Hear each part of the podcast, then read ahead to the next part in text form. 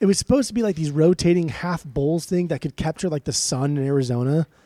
But that Yeah. that that Dick that new Dick Dan, Vic that new wow I can't even New speak the Dick Van new Dyke. Dick Dan I still can't do it. Ooh, this is a the tough new one. Dick Van Dyke show. That's a tough thing to say. The new Dick Van Dyke show. Say it fast. Uh, Dick Van Dyke. no, the, The new, new Dick, Van Dyke show. Uh, well, the you, new Dick Van Dyke show. practice. You probably have written down or something. Welcome back to Asinine Radio, a weekly podcast where we talk about music, and well, that's pretty much it. So uh, let's go.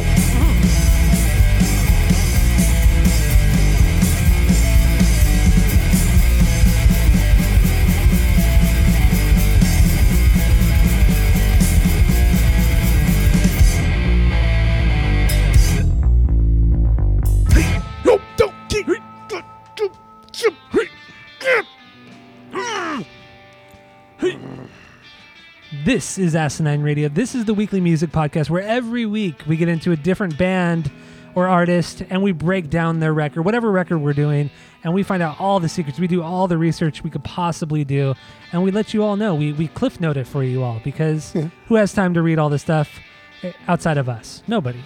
So, um, thank you all for listening to the podcast. My name is Tyler, way out there, hundreds of miles away, way out there. in ether is Jeff. Well, he's actually in Arizona, but that's fine. Oh. Um, I can only say that because we're doing an Arizona band, a Phoenix band, and you live out there. Right, so all right, all right. that's the only reason why I did that. So uh, while you're listening, go to Apple Podcasts, go rate, review, and subscribe to us on there if you haven't already. Please go do that. Give us five stars. That means the, the most to us. Interact with us. Reach out to us on social media at Asinine Radio. We have a Discord server if you want to join that. Let us know. We'll send you the link. We also have a phone number you can call or text.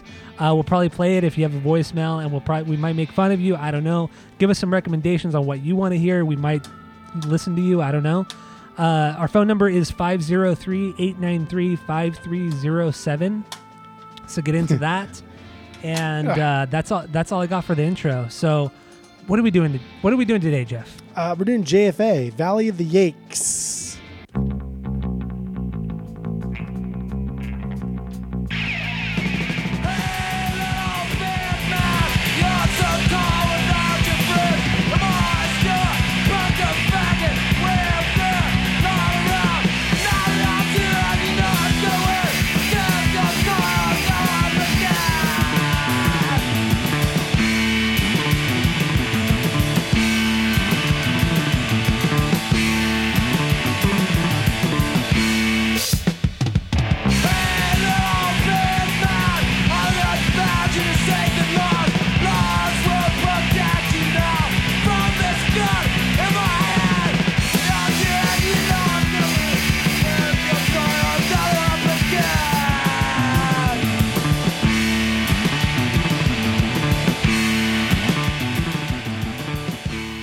JFA or Jodie Foster's Army formed in 1981 in Phoenix, Arizona by Brian Brannon on vocals, Don Redondo Pendleton on guitar, Michael Cornelius on bass, and Mike Bam Bam Zversbold, on drums. I mispronounced that. They currently have five full-length records, two EPs, two live records, and a lot of comps. Uh, that one we're doing today is Valley of the Yakes. It's the band's first record, and it came out in 1990 or 1983. Woo! Reading's hard. Yep. Uh, it features the original lineup of Brian, Don, Michael, and Mike, and it remains one of the more important albums to come out of the skate punk scene. Now, Jeff, what are what's your um, what's your origin story with uh, with the JFAs? What do you got? So the first time I ever heard of JFA was through Sublime, the the song "Ebin" on on Forty Ounces, and uh, like I knew who JFA was, but I never listened to JFA until we started collecting records, and then really until I started uh, until I moved out here, and I realized that uh, that JFA is a big deal out here in Arizona and the Phoenix area, and there's not a lot of Mm, I, there, there's not a as rich of a history in music and culture in Arizona as there was in Southern California, where we grew up in, and so you kind of take that for granted. So when you come out to an area like this, whereas the Phoenix area was was more of a stopping point to LA for a lot of musicians, and there are a lot of great bands that have come out of this area, but compared to Southern California, I mean, it doesn't even hold a candle to what has come out of No. Southern California.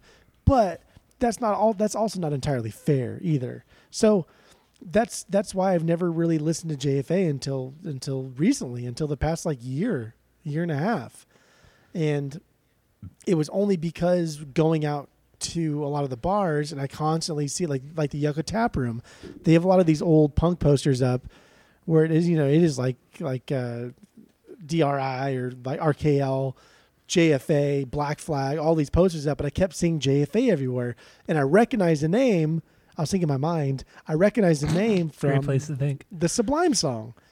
I was like, okay, Mhm. that might be a cool place to start. So let's let's start with JFA, and just going onto Spotify, they're they're they're just in order. Their top song is is a cover, and it just so happened to be a fucking surf cover, and I I really like surf music, and so hearing a surf cover by a punk band, I was I was hooked. I was hooked, and just knowing that they're like a skate punk band, I think is awesome. Knowing how many people like them, but more in a uh, like an underground sense. Like you don't see a lot of JFA T-shirts as much as you No. do like Or Jimmy World out patches here. or anything. Yeah, it, it's Or like in the it's- punk scene, like you don't see a lot of JFA patches on like the punk Mm. kids wearing them. No, I think I think that's regional, and I think they just like their first show as JFA was opening for Black Flag. So Fuck. Can you imagine? like they were already doing shows prior to that under a different name. The Breakers was their name before JFA, Yeah. but there's already a band in LA called the Breakers. Go figure. So they changed to JFA because the bass player had written a song called J- Jodie Foster's Army specifically, and they had cut like like pieces of a camouflage T-shirt and like duct taped them to their steel-toed boots, and so they already had a following of people that they had nicknamed the Jodie Foster's Army. And so they said, okay, well, Mhm. there's already a band in the Breakers. Let's call ourselves JFA. So when JFA first started out, their first show was opening for Black Flag, and like this one, Dez was was the lead singer in, in Black Flag. So Oh, so it was that early on? it was early, early on. yeah. So yeah, I I I I, I think this band is is on its own. I think this band is phenomenal. I think they're really, really, really fucking good. And for a bunch of shithead sixteen year olds, they're way too good at their instruments. And I didn't even realize that until this week. And it fucking irritates me at how good they are at playing their fucking instruments. But that's my origin story with JFA. All right. Yeah. Very good. Very good. So uh, my origin story was honestly it was through you. I never I don't I don't remember ever seeing JFA anywhere. I mean, you know, I I don't know. I thought I knew I knew more about punk, but I just maybe just cuz the name never really stood out, I just never never noticed. Never we're noticed them. spoiled. We were spoiled in Southern true. California. It's true, especially Orange County, you know. It's like, it had such like a rich scene. So, I mean, and LA obviously, obviously too. But I don't know. Yeah, just I, I never, I never really knew anything about JFA, and then you moving out to Arizona and kind of discovering them kind of randomly through like what you said, like seeing their name on bar in at the bars and all that shit. So then you brought you brought the day Walt Disney died to the pod. That was the first time I had ever heard their music, and I thought it was so rad. It was just like because at the at the time, this was like six months ago. I was really getting back into hardcore punk, you know, just Black Flag, Gorilla Biscuits, and and shit like that, like '80s punk, hardcore. And so yeah, this is just like a good, a good like transition back into that. And then I just kind of forgot about him, and then I ran across a couple of their records. Like I said, I got the bootleg of Valley of the Yakes because their records are expensive and then I got an actual cop, a real copy of Untitled from Black Hole, like a month and a half ago, maybe. And yeah, and ever since then, man, I've just been listening to, especially Untitled, so damn much. I, I think that record is just both records are fantastic. But yeah, that, that's that's my origin. It's very fucking recent. I'm 34 years old and just now getting into this fucking hardcore band. But I don't know. Better late than never, I guess. Should that be on the no-no list? Better late than never, because that's kind of annoying. But No, because that's an actual thing that that is is uh, is relevant.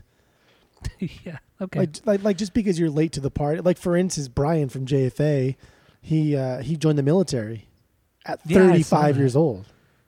Yeah, he was a he was a Navy Reserve, I think, if I'm not yeah, mistaken. and he he climbed Yeah. the ranks to something very very high, but he didn't join until he was like 35. It was after September 11th happened, and that's when he Mhm. joined. And for a punker to to want to like go fight for his country after some huge in, like the hugest hugest is that a word hugest? no, that's not a word. I'm pretty sure huge is the word. you, you could just say the biggest. I'm gonna stick with hugest. That works too. One of the Hugest, okay. things that have ever happened to America for like a punker to go out and, and, and join the you know join the reserves is that's that's intense. It's- but yeah, Yeah, it's very surprising, especially somebody at 35 he was being able to to get into it. You know, it's. I mean, that's So again, wild. the the better late than never thing that rings true. It, it is a cliche thing to say, but there's a lot. There's the, it, it rings true. It's fine. We can say Mhm. that that shouldn't go on the no no list. Okay, that's fair. Okay, fine. You talked Yeah. me out. You talked me out of adding it to the no no list. Yeah, yeah, yeah.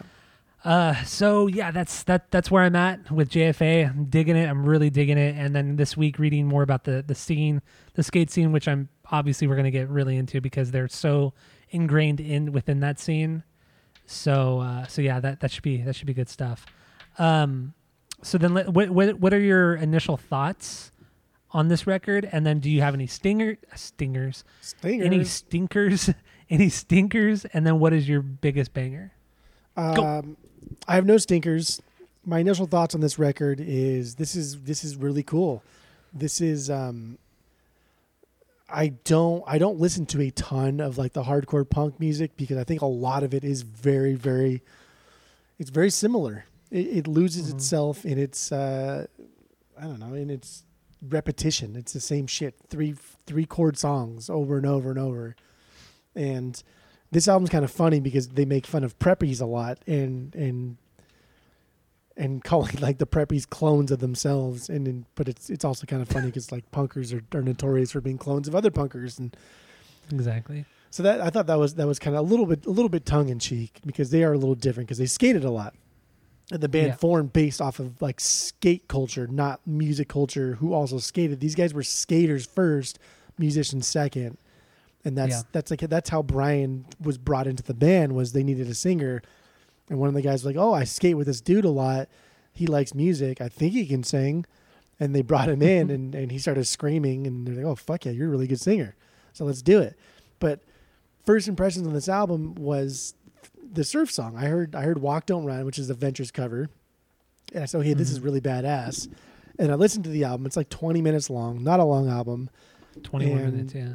There's another wow. surf cover on this and that other surf cover is something that I've, I that's a song I've never heard until we started collecting but is now my favorite surf song because it is absolutely perfect it's unbelievable Baja by the astronauts they also Is that covered who it song I couldn't I, I didn't really I couldn't figure out who did who that was who did the original song. yeah it's the astronauts and I just uh, I just I've heard that song before but it's not a popular surf song and Mhm. so especially in southern california like we're so dominated by like the beach boys it's just fucking Yeah. domination and so these these these kind of like lesser known surf songs are, are kind of cast off like beach boys and dick dale are just they dominate the airwaves in southern california so listening to jfa and hearing them do two surf covers and there's another instrumental later on that they do which is fantastic but Yeah. this album is so I should hate this album because it's very it's very punk and it's very boring because there's a lot of like three chord songs. But what like what what makes this so like so goddamn good is how good they are. How great they all are at their instruments. I can think like Mhm. the least if I had to like rank them from from like highest to lowest, it's like bass, drums, vocals, guitar. That's like how I rank them as musicians. How much I enjoy listening to what they are doing. Wait, wait. You said from worst to best. No, from So best to the- worst. Oh, okay. So bass was on the on the top. Yeah, bass, drums, Okay. vocals, guitar. And in surf music, like the Venture, they had three guitarists because No. there's a lot of things that the guitarists do, but the bass is always there just to basically keep time, just to be a metronome. Mhm. But here, like even in the songs Walk Don't Run and Baja, the bass is taking those easy surf songs and he's just fucking noodling. He's just going crazy. He's punking it up to a, a, a thing that I never even imagined. It's Yeah. literally mind blowing to me. I could not believe it. And I got really, really heavy into the surf stuff since we started collecting, even more than I ever have. And I've never heard anything like this. I've never heard any kind of bass playing like this on anything that Yeah. I've ever heard in surf music. It is Yeah, unbelievable. in surf music. Yeah, yeah, for sure. So, that's that's what you got. That's your initial reaction to this yeah, record. I don't know. Initial what the question thoughts, I should yeah, say. my initial thoughts. There you go. Okay, so my initial thoughts, real quick, and then we'll get into our bangers. Uh, I, I don't think there are any stinkers, so I'll, I'll preface that. You know, uh, initial initial thoughts. I, I think this is just a fantastic punk record. Uh, I, I mean, it, it hits all the all the right the right things, like really crazy, passionate singing, really aggressive parts, really fast, sloppy parts, which are it's it's so endearing. I I, I love it. And then you throw in the random surf shit, like it's wild. I, I think the only I think one of the things that I like about the Untitled record more than this is that they incorporate more surf into the actual punk songs. Because on this one, these are these are more covers than anything else. But on Untitled, it's more of an more of a fusion between punk and, and surf. But it's not to knock this record at all because this record is fucking amazing. But it's it's just it's a nice combination of of both of those genres thrown in there. And like you said, the, the the last song is an instrumental. It's a it's a punk instrumental essentially, with a little bit of surf in there, but it's not a straight up surf song. And it's this record it just hits all the right the right points at the right times. It's it's perfectly sequenced, and it just there's a lot of passion in this. And like you said before, a fucking snotty no- bunch of snotty nosed teenagers between like 15 and 17 years old. It's just like great fucking punk band. And I, I never looked at the artwork until I bought the record a little over a month ago. And I was I was looking at the cover and I'm like, dude, these kids look like they're fucking 12. I Like, know. I couldn't believe how fucking young they looked. I I was blown away. I'm like, these motherfuckers sound like this. Like I, I would I, never in a million years would I have thought that they looked like that. It was so I was I was so surprised.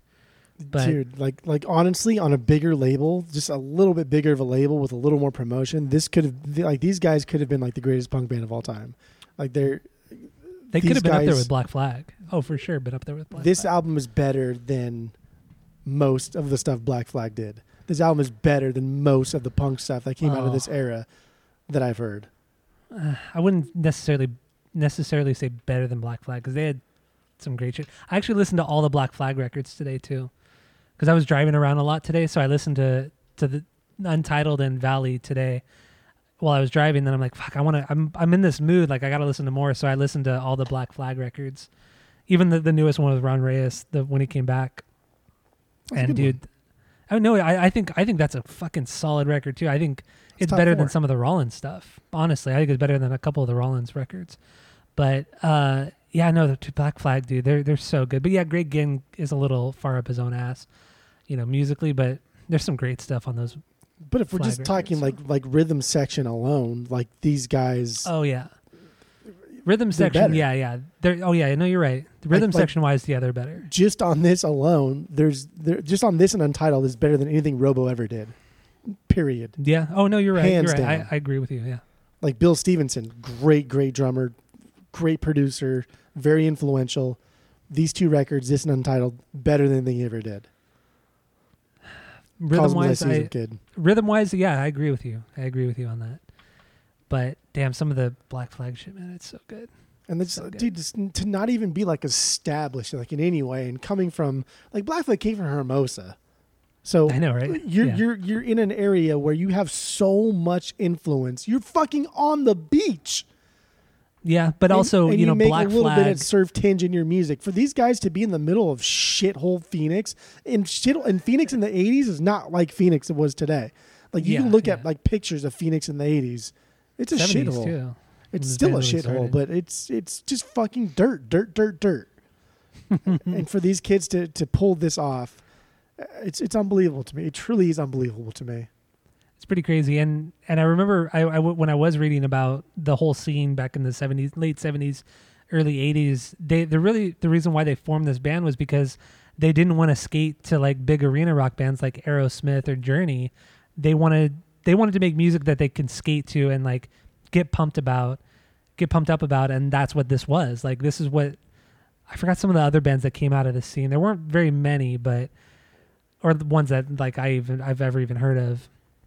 But but yeah, that that- was really the reason for this band was to, like you said earlier, it was to accompany their skating. Like that's what it was. They wanted to skate to this kind of music, so they decided to make it. Like they didn't want to rely on another band or an- anybody else, so they just did it, which is super cool, super fucking cool. like the only other bands that came out of this era i guess like the early 80s and mid 80s that i i've i've listened to a lot of arizona bands because i'd want to get like growing up in, in southern california it was just always there so i didn't have to put any Mhm. work into it. I just grew up with it. We grew up with it. Yeah, but now i have to put in the work and listen to these bands going backwards. But like bands like meat puppets they're a huge band. I don't like them i think they're they're fucking alternative boringness. Yeah, Nirvana liked them, but people like them. Boring. Don't care. Bands like like like Sacred Reich, they're they're like a thrash metal band. I think they're fantastic. They're phenomenal. Came after Mm-hmm. JFA. Bands like Flotsam and Jetsam. People know Flotsam and Jetsam because of Jason Newsted. Yeah, But they came out right around JFA did. They were thrash metal, speed metal, but they were in the same they were in the same scene. But they had one album with Jason Newsted, and then he moved on to do bigger and better things, and that Yeah, was the, the band became oh you, th- we we are the band that had Jason Newsted in it at that point. kind of like kind of like Hawkwind. You know, Hawkwind is the band that Lemmy was in before Motorhead. right. Like that. Is, I mean, Hawkwind are really good, but you know their biggest claim to fame is that Lemmy was in the band prior to Motorhead. But And so it's just it's kind of the same idea. It's uh I don't know. It's man, it's such a small music scene. It just really is, and I I it's just because it's the fucking desert, and I don't. It's no disrespect to this area, even though this area is a desert, and I understand it's a desert and it's fucking shit out here, but you know, there's there's nothing out here. And Yeah, there was no, never know, anything out here. and There's never going to be anything out here because nobody wants to fucking live out here. And if Jimmy World is the most successful band that has ever come out of this area, then I mean Marty Robbins was like born in Glendale, but what was it, like a million years ago? Who the fuck is Marty Robbins? El Paso. You remember the song El Paso? You, Tammy's dad sings all the time. He says What? the, the song El Paso. Lifting my heart into New El Paso. Oh, that song. Okay, yeah, yeah, okay, yeah. Okay, I know that song. Okay. you say Tammy's dad sings it all the time? no, no, not that I'm song. pretty sure you did. That's fine though. no, no, I, Yeah. I didn't. That's didn't. fine. That's okay. I, I didn't. I didn't. But that's fine. But anyway, what what were you? What were we talking about? Dude, just the scene out here. I found out so oh, much Oh, yeah, the- crazy. the scene, Dude, I found so much crazy facts about the skate scene, the music scene, just the scene in general. I I have like 50 facts here. Yeah, I was I was surprised at how how big the skate scene was in Arizona. Like like you said, I didn't think Arizona was like anything in the 70s and 80s. I, I didn't think that anything really came out of Arizona until the 90s and but that wasn't the case. Like this the whole skate scene was was wild like with it, the kind of shit that they were doing just, you know, was was so, kind of ahead of its time a little bit and kind of bled into the the SoCal scene. And from what I was reading, a lot of skate skaters from SoCal were traveling out to Arizona to check out what was going on out there because it was just so it was like the fucking Wild West. It's crazy. So like like just like skate in general, right? Like s- Southern California owns it completely, 100%. But what what really like brought it up, like the whole like Dogtown and Z Boys thing, is is the California drought in the 70s. That's what made Mhm. people like drain their pools or not fill their pools, and that that like started like the vert trend in skateboarding, and that's that was like the mid to late 70s, and in like the 80s is is when like the whole ollie thing was involved and invented, and Mhm. people started doing more tricks with that. But the transition between the two was was like kind of like Phoenix, was kind of like this area because so like for instance, for instance, I'm gonna throw I'm gonna throw you out some stuff here that I, that I looked up. go for was- it. Yeah, go for it. There's this thing called the Love Bowls. You, I think I s- did I see about the You Love sent me Bowls. you sent me the the link about all those stories. Um, that some guy I forgot who what who he was, but he created that website last year, just recounting all these like crazy or all these like places around Arizona or Phoenix that were like skating areas and like people were people in the scene can post stories about p- the particular pools and skate parks and everything before the skate park shut down. Yeah. So, Yeah, so and- and yeah, I read a little bit about a, a collective of people that are reminiscing on old times, and then you have to, you know, as you should be doing with every piece of information you you acquire on the internet, you you weed in the good and the bad, and you put together your own information. So what I Yeah. what I get is like the Love Bowl. So Brian, the the singer for JFA, w- was on the cover of Thrasher magazine twice, once in 1987, mm-hmm. and that cover. I don't know if you looked at the cover, but he's he's he's like he's skating this fucking. It looks like the the side of a of a drive-in movie theater, like where they project the picture onto. Yeah. It's fucking huge. It's like 25 feet tall, and it's just it's called the Love Bowls. And what it was is they were built for the new Dick Van Dyke show. Oh, the okay, yeah, yeah. I've I saw this picture. Yeah, yeah. Yeah, I'm looking they- at it right now. Yeah. It was supposed to be like these rotating half bowls thing that could capture like the sun in Arizona. But that Yeah. that that Dick that new Dick Dan, Vic that new wow I can't even speak New the Dick Van new Dyke. Dick Dan I still can't do it. Ooh, this is a the tough new one. Dick Van Dyke show. That's a tough thing to say though. New Dick Van Dyke show. Say it fast. Uh, Dick Van Dyke. no, the, The new Dick Van Dyke show. Uh, well, the you, new Dick Van had Dyke show. practice. You probably have it written down or something. Well, actually, I'm I'm in the process. I'm in the middle of watching Dick Van Dyke right now. The new Dick Well, Van not- Dyke or not- the No, the one from the Ah. '60s. yeah, so the new Dick so- Van Dyke only lasted three seasons because it fucking sucked and everybody I'm hated it. surprised it even lasted three. But they set up in Carefree, and after like a season, they moved the studio to California, and like the bowl was just left. Like you know, because who, Mhm. who gives a fuck what we build in the in the Phoenix desert? No one lives there. Let's just leave our shit there. So of course, all the skaters and all the kids took it over, and it became this this this monument to just skating in like the early '80s. Because I think it was like like late '70s that they moved to to Glendale, California. But whatever, Mhm. that, that that was the Love Bowls. That was his first. That was Brian's first co- Thrasher cover in that 1987.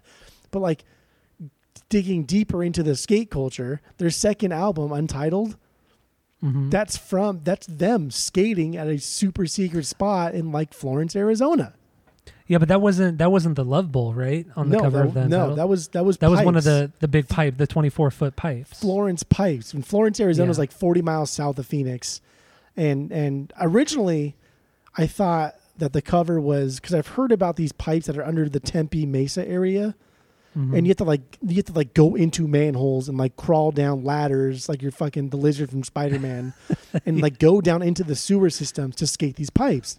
And that's what I thought it was because I've heard of those before. Just like going to bars and stuff and, and talking to people that skate in, in the in the eighties and nineties. But what it is is these giant pipes that are in Florence, Arizona, like I said, forty miles south of Phoenix. And they go under the Gila River, which is a, a big river aside from the Salt River in the area. And I, I guess it was just like it was crazy strict, and it took like miles to even walk to these pipes. And that Mhm. that that picture is from these giant fucking pipes, these They're fucking 30, huge. 40 foot pipes. And an interview I was reading with Brian, talking to just some local guy doing an interview. He he was just kind of reminiscing on how how aggressive it was to ride these pipes because you get to a point and you're going up and down like a half pipe, but if you hit that point of like no return, the point of, of the pipe to where now you're going up instead of on the downward, you know what I mean? Yeah, where where your skateboard's over your head. Yeah. So now now you're you're you're essentially going into a loop. And if you don't you don't commit to the loop or you go a little bit too high, you're gonna crash hard. Yeah. And so he was I- he I- was talking about all that stuff. I thought that was that was that was I read some people who who who would do that and they would they would the board would be over their head and they wouldn't they wouldn't go with it properly so then they would have like a 10 foot drop straight down onto the fucking concrete Yeah. like that's fucking nut like But you talking watch about all the broken bones and shit and Yeah, so you, so you watch Jackass now, and when they're doing the loop, the actual loop, you know, they go down the big hill and Yeah. they do the loop. They have a mattress, and they throw the mattress out real quick in case yeah so they don't they yeah. see nobody's going to make a loop. Let's throw the mattress out. There was no mattress in the fucking 80s like this. They didn't throw mattresses out. These were kids hopping fences, climbing down manholes, dropping in on 40 foot fucking pipes with no supervision whatsoever. There were no it's so sick. there were no safety precautions whatsoever. Yeah. That that's it's so rad. It's so fucking rad, and it makes sense. Like now that after this week and doing more research, because I never knew really I didn't know anything about the the Phoenix skate culture. And you know, play, going back and like playing the first Tony Hawk game, you get the downhill jam, in and that's supposed to be in Phoenix, Arizona. It's the worst level. Eh, I, I fucking hate that level, but nobody likes it. but it's just funny. Like I remember growing up, even up until a few months, like this week, I thought I've always thought like why why is why is Phoenix, Arizona, you know, why is that the one city that's like picked out out of all the levels? Why Phoenix? But now it makes perfect perfect fucking sense because it was so important within the scene, and I had no fucking clue. Because it really like I'm Phoenix has always kind of been just like the truck stop of on your way to LA, on your way to Southern California. And so why not like Buck Owens like stopped here in Phoenix and did a bunch of recordings and stayed here for a while on his way to California. Like this this is what we that's what it is out here. And so but I, I mean like I don't know. It's a really cool scene out here and the more I dig into it, but you got to dig. It's not just handed to you. Like you you got to dig a little bit. Yeah. It's not a Do you- I'm- wasted I'm- state.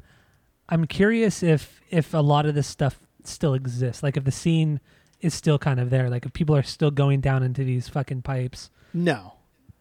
You don't no, think so? because I, I ever since we started collecting and I've gotten into JFA, I now talk more about this scene to mm-hmm. bartenders, locals, old guys, and and no, because every city has a skate park. Like Gilbert has a fucking okay. massive skate park with like 14 foot Comey pools, like straight out of Van Skate Park in Orange.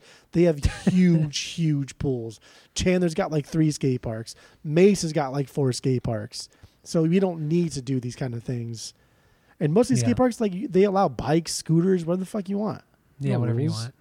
And I was reading too that that the skate scene back in the 70s and 80s was that they, they did have a bunch of skate parks, but then they all got shut down by like 1982, 83 because the liability issues with insurance because everybody was fucking hurting themselves and suing the, the skate park, so they just shut them all down.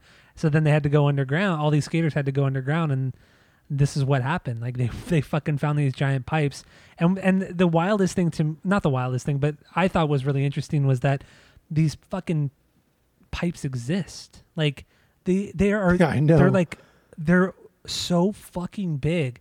And then they were ta- there was one thing on that site that you sent me that that talks about how they actually moved them, moved those giant pipes, and dude, it's fucking nuts. Yeah.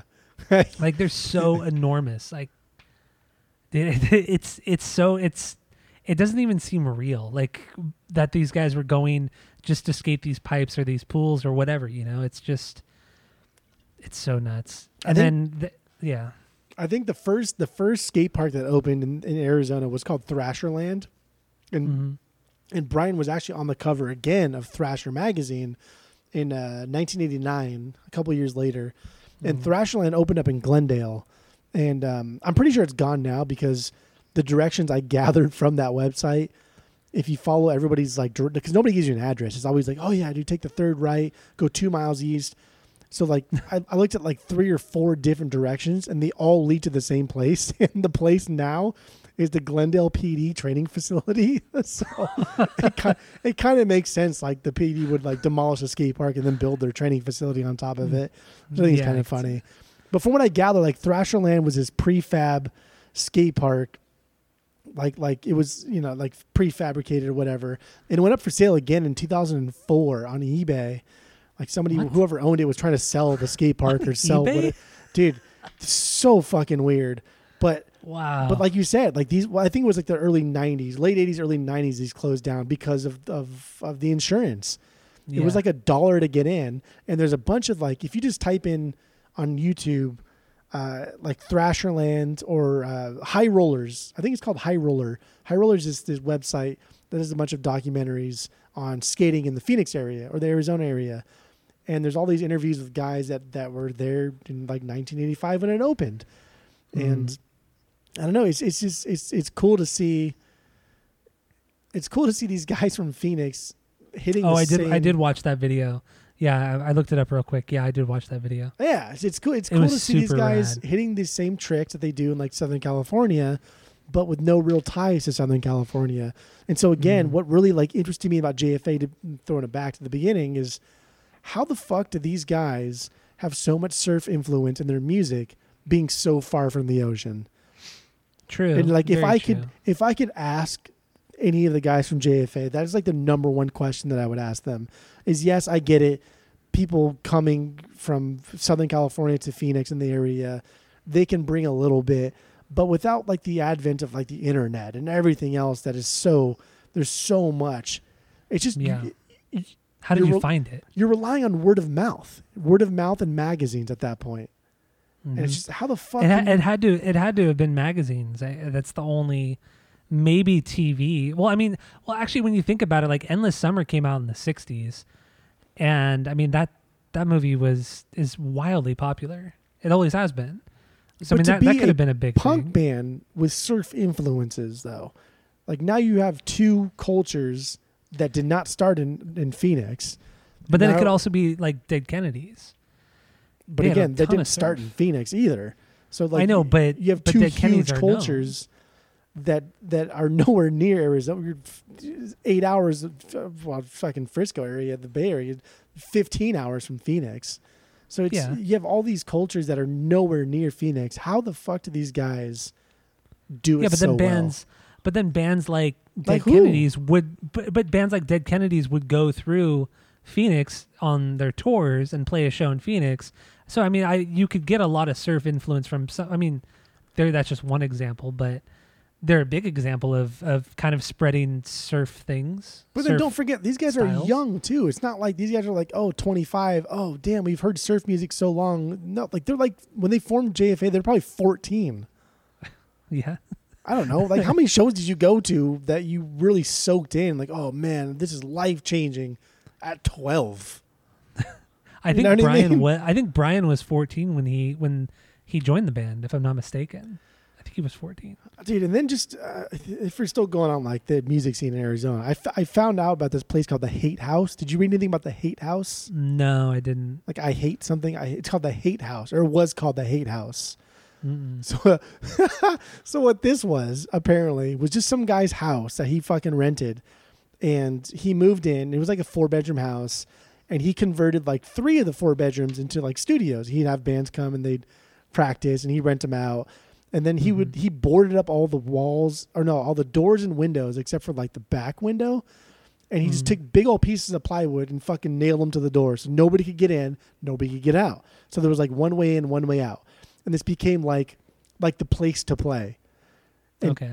like and then the master bedroom i he pulled everything out of it and it was like a venue and he would have Mhm. bands play at the hate house and and bands like the meat puppets that talk about the hate house how they were terrified to even go in there because it was such a punker place i mean we're talking i read stories about people bringing their dogs in and then like dogs getting shot because they just don't want the dogs there a lot of people bringing fuck? guns in the guy who even rented the hate house got shot in the hand but then like wouldn't press charges because he didn't want anybody in the house. He's like, "No, I'm fine. I'm fine. I'm fine. I'm fine. I'm fine." But like, Fucking shit, dude. dude, and like JFA at the time apparently prided themselves on just having insane live shows to where, you know, Yeah, this, this is the some of that birth of slam dancing. The- you know, this is this is the birth Yeah. of that. People people do it now, and you see the hardcore guys kicking around. It's cute. It's funny. Yeah. But these guys have no idea. What they, these people in their early twenties, they have no fucking idea. We really don't have any idea because we weren't grew up in the eighties. But Yeah. like the birth of slam dancing. These are these are very aggressive people, like very I- I very did aggressive read, people. Uh, Brian did an interview, I think last year or the year before. No, it was the no, it was the beginning of this year, the 40th anniversary of uh, I think it was of the band, the 40th anniversary of the band.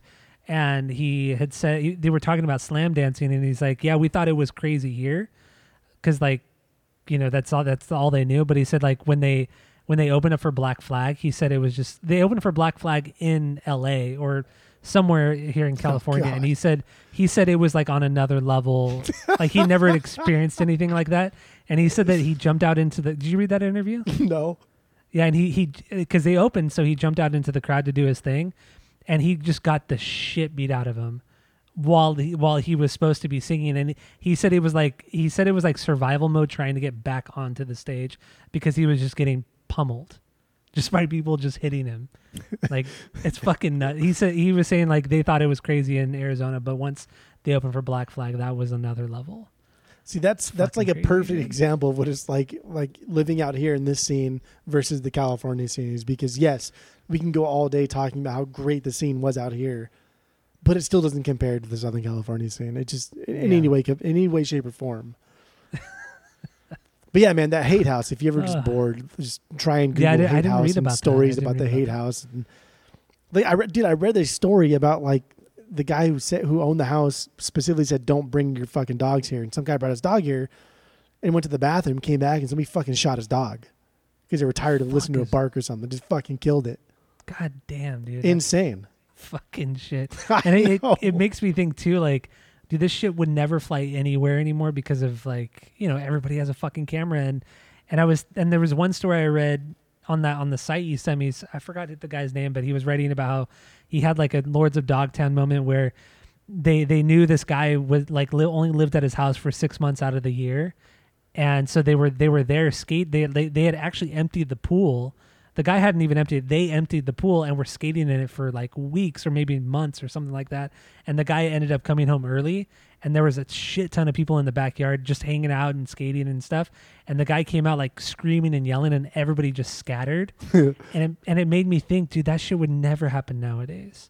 Like No. neighbors would neighbors would get a hold of that owner, or the owner would have like if the owner's not going to be there, there's going to be fucking cameras everywhere. Like that shit just does not. It's just it's non-existent. Yeah, It's that was crazy. Like ah, that's wild. that's a big thing. It's like from from what I gathered, the I mean, Phoenix has always been like on the rise as far as people moving to Phoenix, and still is. And so Yeah. the developments, these big corporations that are buying up land, you know, they're buying old houses, demolishing them, and building condos or building apartments. That Mhm. has always been a thing since like the 90s. And so, what I gathered about all these guys talking, reminiscing on that website about like the olden days is they they wait for an entire you know entire neighborhood to be bought up by whatever corporation and that corporation before they demolish it they you know obviously they drain all the pools and it's like Yeah. fucking open season for these guys an entire neighborhood 10 15 pools per block and they just go from pool to pool to pool to pool and after three months they're gone they move to the next neighborhood and this was this is like four five six years for these kids and just It's like crazy. what a fucking life I know, right? What a scene to grow up in. how amazing Oh my god. It it really made me just kind of just envy all of this shit. Like I I mean I could I'm not I can barely skate myself. I could barely like move on a skateboard, but let alone do like an ollie. Like I could barely do an ollie, but it's just like damn dude. I think dude if I was born in like the late 70s, I would have totally totally been a part of this scene. yeah you have to I, I think it's like in the early 70s, like it was a lot easier. If you wanted to be in the scene, you could do it. But by the time like in the 90s, like when you like the late 90s when you and I were growing up, like skating had gotten so advanced. To for me at least, like it, it just seems so discouraging to even want to try to get better. That's how I felt at least when it came to skating. Like I really wanted to get into it. I love skating, but I was never. I I knew I could never do that well in it, so I just kind of gave up on it yeah because it was too it was just it's it was way too advanced and i know i knew i just didn't have the talent to do it so i never went further with it but I, in the 70s fuck dude I, I at the beginning stages i would have totally been more into it. The 90s i mean for, was it was a rough time for skating because everybody got better and more technical. And it wasn't until like late 2000s where people reverted back to like oh it's okay to just be vert and like the late 90s when ronald joe and i and got really, like really heavy into skating. And then we went to like biking after that. But yeah it's it's i don't know like now i would never dream of of like hitting a, a 10 stair and trying to like no. grind down it. But i dude I'll, I'll drop in like almost as long as the as long as the drop in's less than six feet i'll drop in just about anything nowadays because i just like riding. I like skating. It's fun. I skate to the mailbox almost daily. Yeah. I enjoy it. It's just it's just fun. But the '90s, I feel like were a very transitional period from everyone just trying to take it further and further and further, and then the 2000s, 2010s, and then now especially, we're like revert because it's in the Olympics and shit now, and like we're Mhm. we're reverting back to just skating's fun. Just go out there and skate. yeah especially now that i feel like because it seems like longboards are getting more popular now in the last few years so it's like people Yeah. are just doing it more as like a leisure thing rather than let's Longboards try to dope. outdo all of our friends. You know? Yeah, exactly. Just So- just skate because it's fun. It's a good way to get around. Yeah. Yep, yep. So should we? So fuck. Let, let's get into uh, Little Big Man. We haven't Little talked Big about Man. any of the I know music. none of the music here. Little Big Man. This is my favorite non-cover song. This is my 2B. Okay. This is my And- one B in general. So Okay, okay, okay, okay. Yeah, my this is my 2B. Um, little bass intro, pick slide in. Like, what more do you Mhm. want?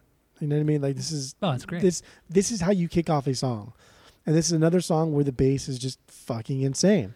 It's so squirrely. I fucking love it.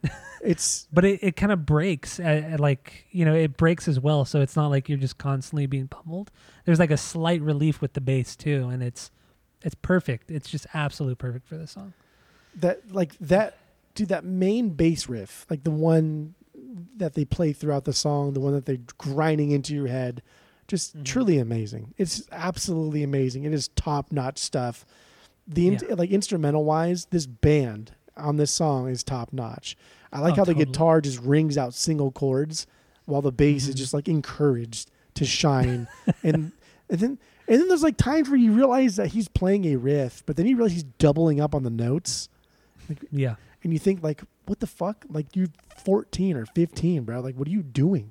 Who taught you how to do this? And that's but another it's thing also too.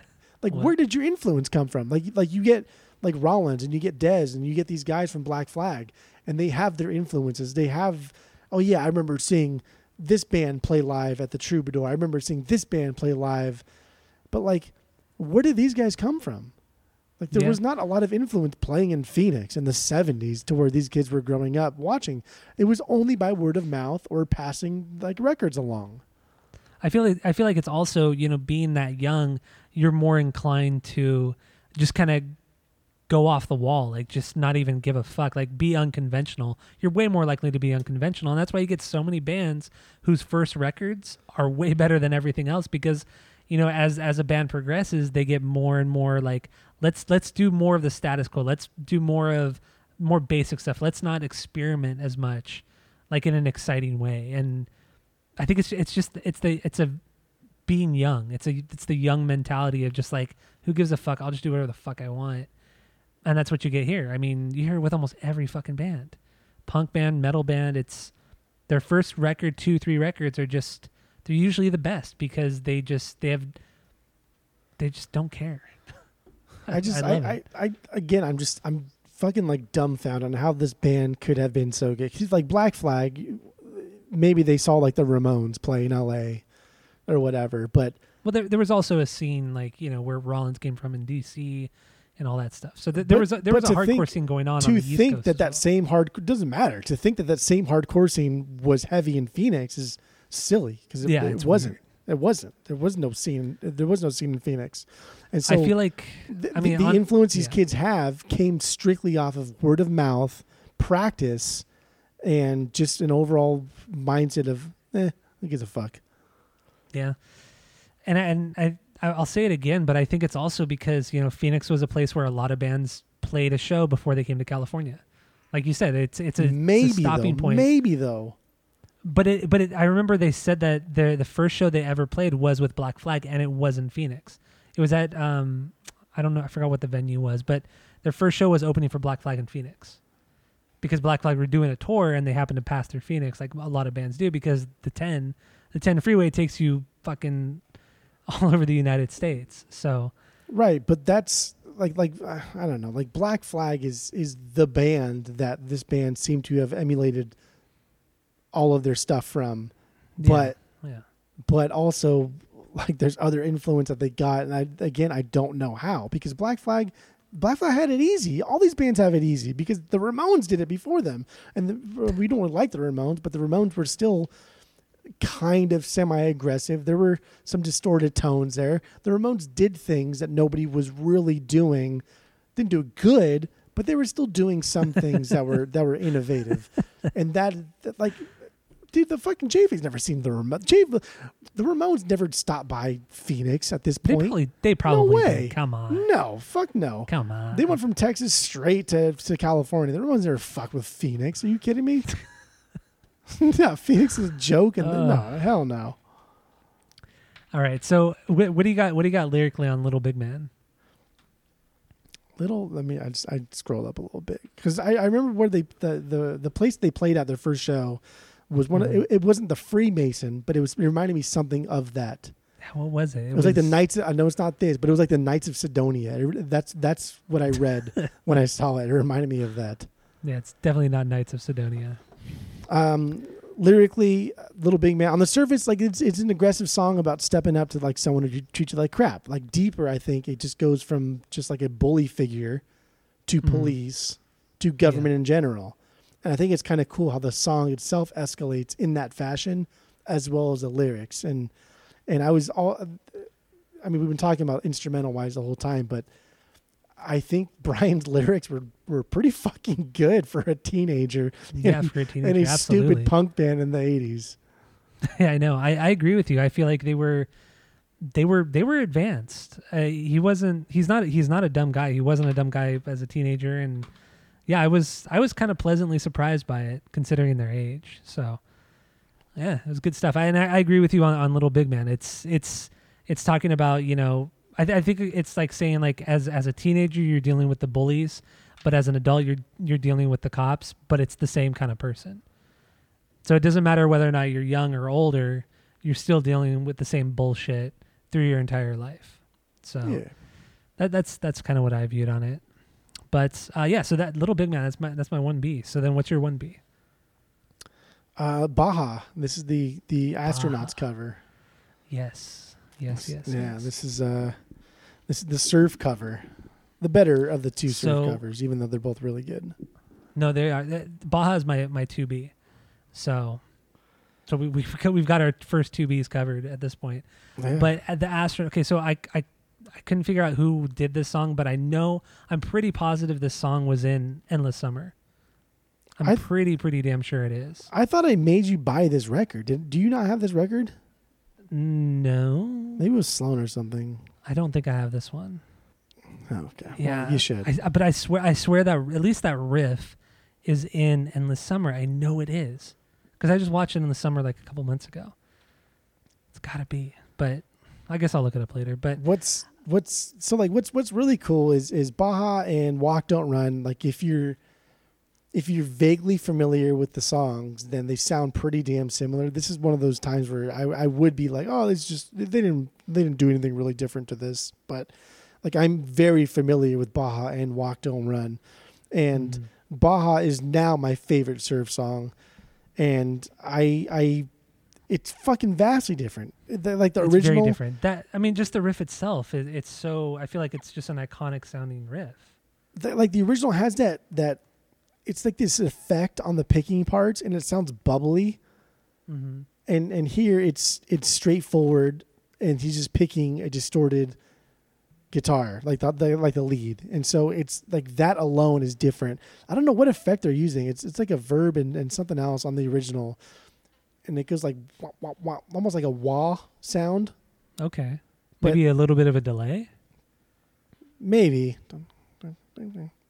I don't know. Wha- wha- whatever it is. It's i i I, I love that the picking here matches the beat with the hi hat. Like it's just Mhm. on point perfectly. I think it's fun. And the biggest difference between the two is the bass. The bass in the original, again, like I mentioned earlier, surf music has three guitarists and the bass player just is a metronome.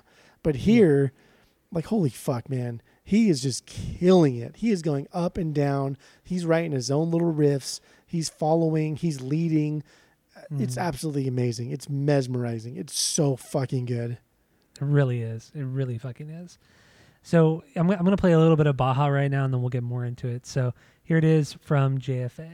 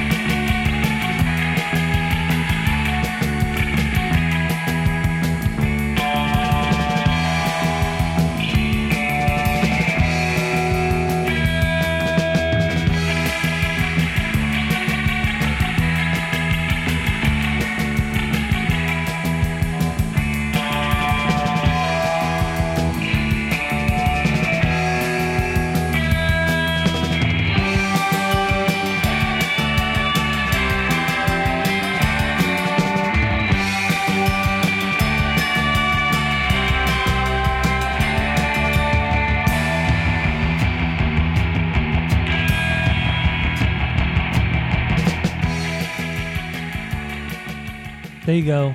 Baja from JFA. The best surf song on this record out of the two. But ah dude, I love it. I love that riff. And what I I've I just love about surf music is how the amount of reverb they use, it just sounds like it's just so distinctive. It just sounds like wet. I, I that's like the best way to describe it. It just Yeah. it's so weird. I, I I don't know how else to describe it, but I love that. I just love that reverbed out tone and You know that fantastic. that that like cliche thing where where whatever it is, it's only a blank knows how it feels, or people What? people will say like only a surfer knows how it feels. oh it okay yeah like that type of thing. yeah But it is it is it does hold merit, which uh, actually when I it it does hold merit because if you never if you didn't grow up like around the beach and just you don't need to to be like a skater, a surfer, or whatever. Just being immersed in the culture itself, just through Mhm. osmosis, you learn so much. You're you're a part of it. You go to shows with people that are like that. And Southern California is truly like such a great place. We've we've been to a lot of places. yeah oh And yeah s- and absolutely And, Southern California culture is is truly truly unique in that there uh, it's very it's very diverse, it's very accepting, it's very unique, and and it's, an amazing place to grow up. Unfortunately, it's not the way anymore, but yeah it was a very true. very very cool place to grow up. But um, the astronauts, they're they're from Colorado. They're not even from so like the a beach area. It's I so know, weird. I know. It's it's like it's like CCR. You know, you think they're from the fucking from Mississippi or something, but no, they're from fucking Lodi, California. Dude, even even more crazy is the Trashmen, like like the the the the the bird song, the the surfer bird, surfing bird, bird bird bird. That song. oh yeah, yeah, yeah. they're from fucking Minnesota. What? Like the the two biggest like surf songs like of all time. Like those those Yeah. two are are not even from California's.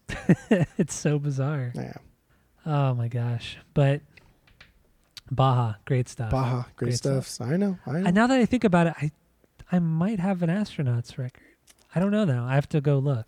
I thought you did. This is this is one that that was an early on in our, or Let me again see. in our collecting. And I'm I, literally right next to my my collection right now. So let's see. It's Jorge Ben. No, it's not. We're not looking at Brazil. We're looking at not Les Baxter. Don't have them labeled the way you probably should be. That's fine though. I do, but I don't have the astronauts. No, Um, I don't have. I don't have any A's in this section. Because I put Oh. all I put surf stuff under my world or exotica section. What are you doing? What? Where else would I put it? You don't have a soft rock section at least? No, I have. Where do you put your I have- Beatles? I put my Beatles in classic rock. what is classic? Yeah. So like Beatles are next to like fucking Sabbath? Uh, no, okay. So my my Oh, main God, section. Here we go. My my main section is pretty much all rock music from like 19 the early 1980s to now. So all rock, indie rock, modern metal, punk, it's all in one section. And then I have my hip hop and pop section. And then I have my prog section which actually is pretty fucking big. And then I have my world and exotica section. And then I go to classic rock and then I go to jazz, blues, and then I go to uh, country, and then everything else is miscellaneous soundtracks, uh, big band, shit like that, classical. So th- those are my sections. that is fucking nuts. Otherwise, I'm gonna have too many tabs and too many things. It's it's not fun. I just I I just feel like I feel like I would be embarrassed putting like Beatles next to Zeppelin in the same tabs. Well, it's in the same it's in the same section. Yeah. yeah. That's uh I mean, I also have Hayley gross. Williams. I also have Hayley Williams right next to Wu Tang. Yeah, I'd feel embarrassed every time I want to listen to Wu Tang. Like, oh, I'm in the mood for hip hop. Let me go to Wu Tang. Oh, and then H- Hayley Williams. Yeah. Oh, I might I might listen to Hayley Williams. Uh, It's a good record. Yeah. It is a good record. Okay. But then I go from Primus to Postal Service, or like Offspring. In the same Primus, area, Postal in the Service. same in the same. It's it's all right next to each other. What yeah. are you doing with your life? what is me- going on? Let me see. I have I have no effects. Uh, no one special. The Offspring, Pennywise, Primus, Queens of the Stone Age, Radiohead. Yeah, it's just that's that's that's consecutively. It's all. Oh, and then Postal Service is so wrong. No, it's it's all right. No, it's so wrong. It's so good. Oh man, I love it. okay, that's I got a I got a All right. great vinyl collection. You, you're getting there. I'm not gonna lie, you're getting there. I have the best vinyl collection. Anyway, uh, do we got anything else on Baja? Should we move on? Yeah, let's move on. What's your uh, Okay, what's your three B? My three B. Well, what's your three B? I'm curious. Great Equalizer. Really? Yeah, the Okay. second song. All right. Great Equalizer. That is my six B. Six So what do you got on this one? Uh, first of all, it's a dope song. I love the tom usage and like incorporating some of the palm mute stuff. So I think that's kind of fun. And it's bouncy. The song's bouncy. The bass comes through heavy and like drives that riff forward. And there's some I don't know. There's some really amazing stuff here. When they speed like the riff up, the drummer isn't Mhm. just punking out like a one-two fast beat, right? He's got a Yeah. good groove, and that's that's what I noticed most in that. that uh, I think that sentence structure makes sense.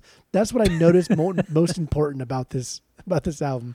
Dude, you're having a tough time with this. I know. Well, you know, I got my fucking hazy IPA that I drank earlier. That's seven percenter. Ooh, wild. I know.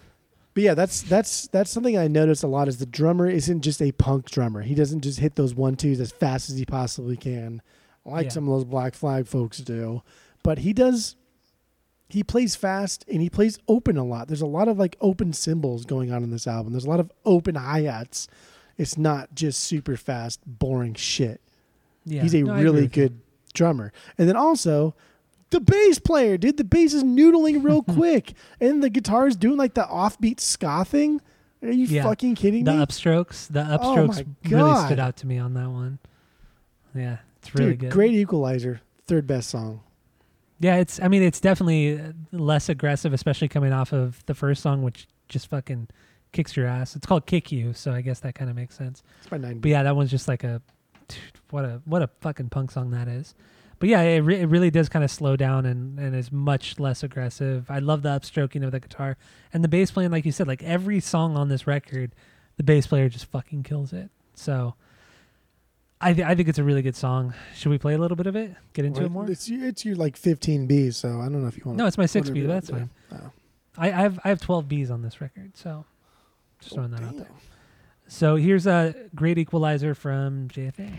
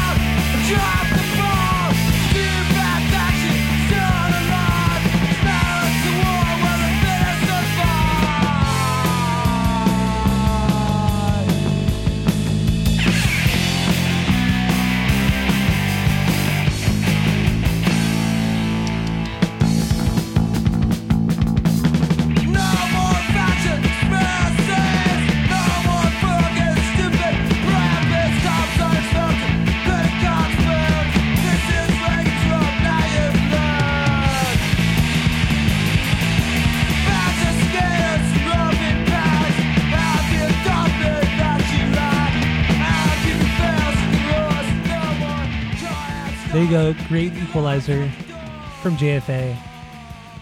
Dude, I, I like it, dude. Like I said, that that part when it when it everything kind of stops and the drums just kick back in really quick, the bass comes in and the upstroke guitar, fuck, it's so good. it really kind of catches you off guard when you listen to this record because you're just expecting just punch in the face punk rock, but then you they throw in these little things, man. It's so fucking good.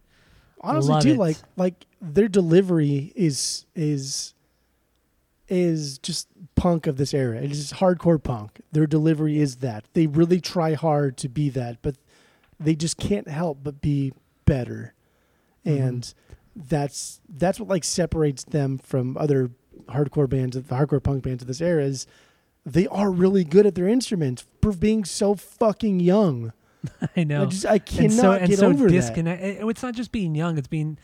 It seems like so disconnected from the main scene. You know, I, I think it's also that it's not just being young. Like imagine like the both. fucking Martians landing on Earth and playing music that was so goddamn good, and they're like, "Yeah, we've never even heard of like any of your good bands." And you're like, "Well, how the fuck did you get so good?" Like, I don't know. Like that's JFA. And just uh, how the fuck did you get so good? I don't know. Oh god! And then lyrically on this one, for me, it's just like it's a hypothetical scenario. Like had Ronald Reagan died when after being assassinated, or if he had been assassinated, and then everything turned into anarchy. Like it's like a very short kind of short story on a what if, you know. That's what I got Okay. on this one. Okay. Okay. What do you What do you think? I, I saw this more of like a passing the guard type of thing. Oh, because the so like the Reagan culture JFA was involved in and grew up in wasn't wasn't what they wanted for their America. Yeah, So in the song, like they literally thank the old guard and and reassured that anarchy and fighting the power will prevail. And I Mhm. think be like given that and then also knowing where they like JFA will end up, Brian like joining the military, things like that. I think I think this band did see themselves as a sort of middle ground between like the respectable World War II era to I guess now, like where we're at now as as in regards to war and stuff. But at the time, you know, like like respecting your veterans, but then growing up and learning that war is horrible for everybody and yeah, why do you need Well, to and- respect your veterans type of and thing. that's and that's growing up during the Vietnam War because the Vietnam War had just ended less than ten years prior. So, I mean, I, I, I yeah, I see what you mean there. yeah. So they, I mean, they grew up in, in like the eighties. We were born in the eighties, so we didn't grow up in the. We were born in the late eighties. Yeah, We barely grew up in the nineties, to be honest. And so, like, we don't know really. born in '87. Come on, But we didn't like you- like you say we grew up in the nineties. We're we did. by the time the nineties were over, we're like twelve. Okay, so you you do most of your growing yeah. up between like ten and eighteen. So we really grew up in like okay, the 2000s. early 2000s, early Yeah. late 90s, early 2000s. Yeah, okay. for sure missed the eighties, one hundred percent. oh yeah, yeah. So like the eighties was a very a very weird time. We talk about all the time, dude. Eighties was a very weird time, especially in music and just politics and world events. Eighties was fucking bizarre. Nobody really knew what the fuck to do. Yeah, I mean, I mean, just think about the the current events of the time. I mean, there was no real active war going on. I mean, the Cold War, obviously, but then the Cold War ends, and then it's just like what? It's it's just so fucking weird. It's, and it's, fashion it's a bizarre wise, musically, movies, everything was just the American dream was essentially ending. Uh, you know, that was that was really just kind of the beginning of the end of the American dream. And dude, the eighties were fucked in so many ways.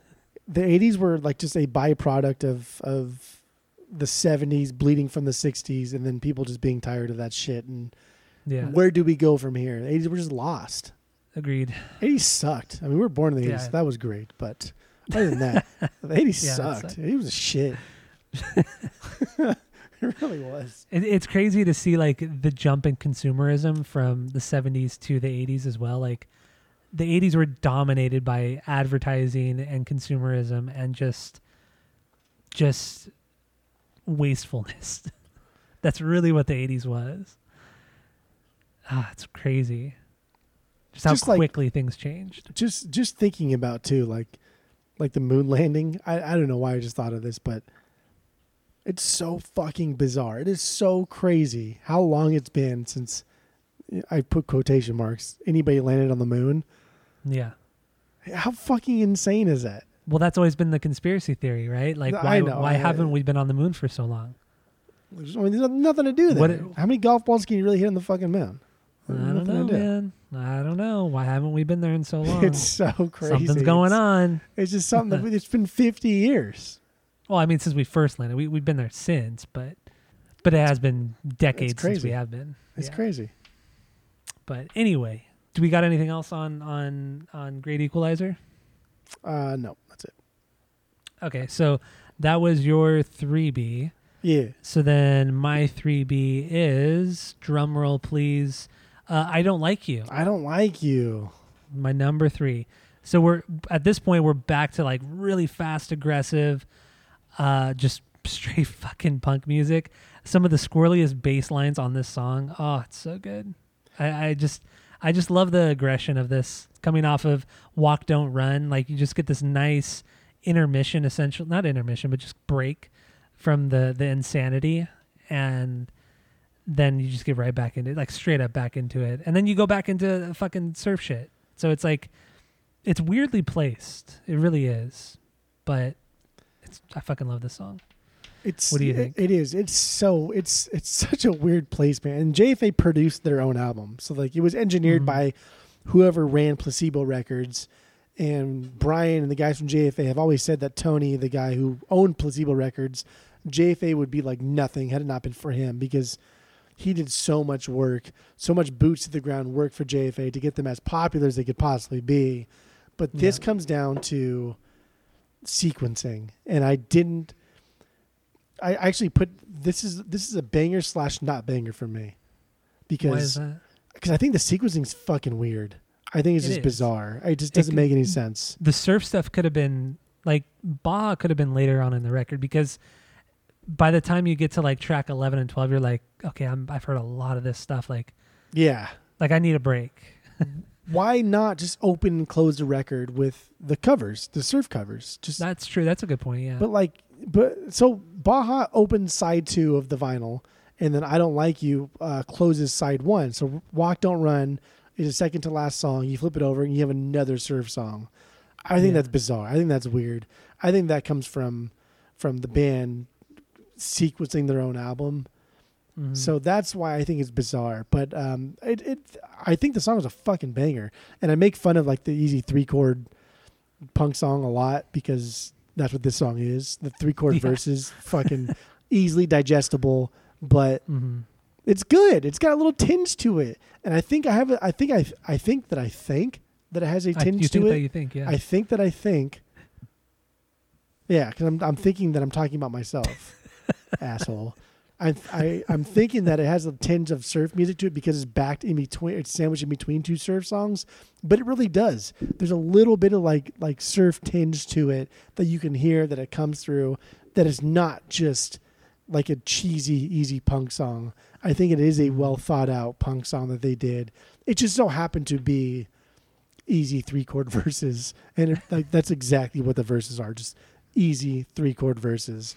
You know Yeah. where it's going, but this this would have been it like it was a B slash not B. This would have been like a seven or eight B for me. Okay.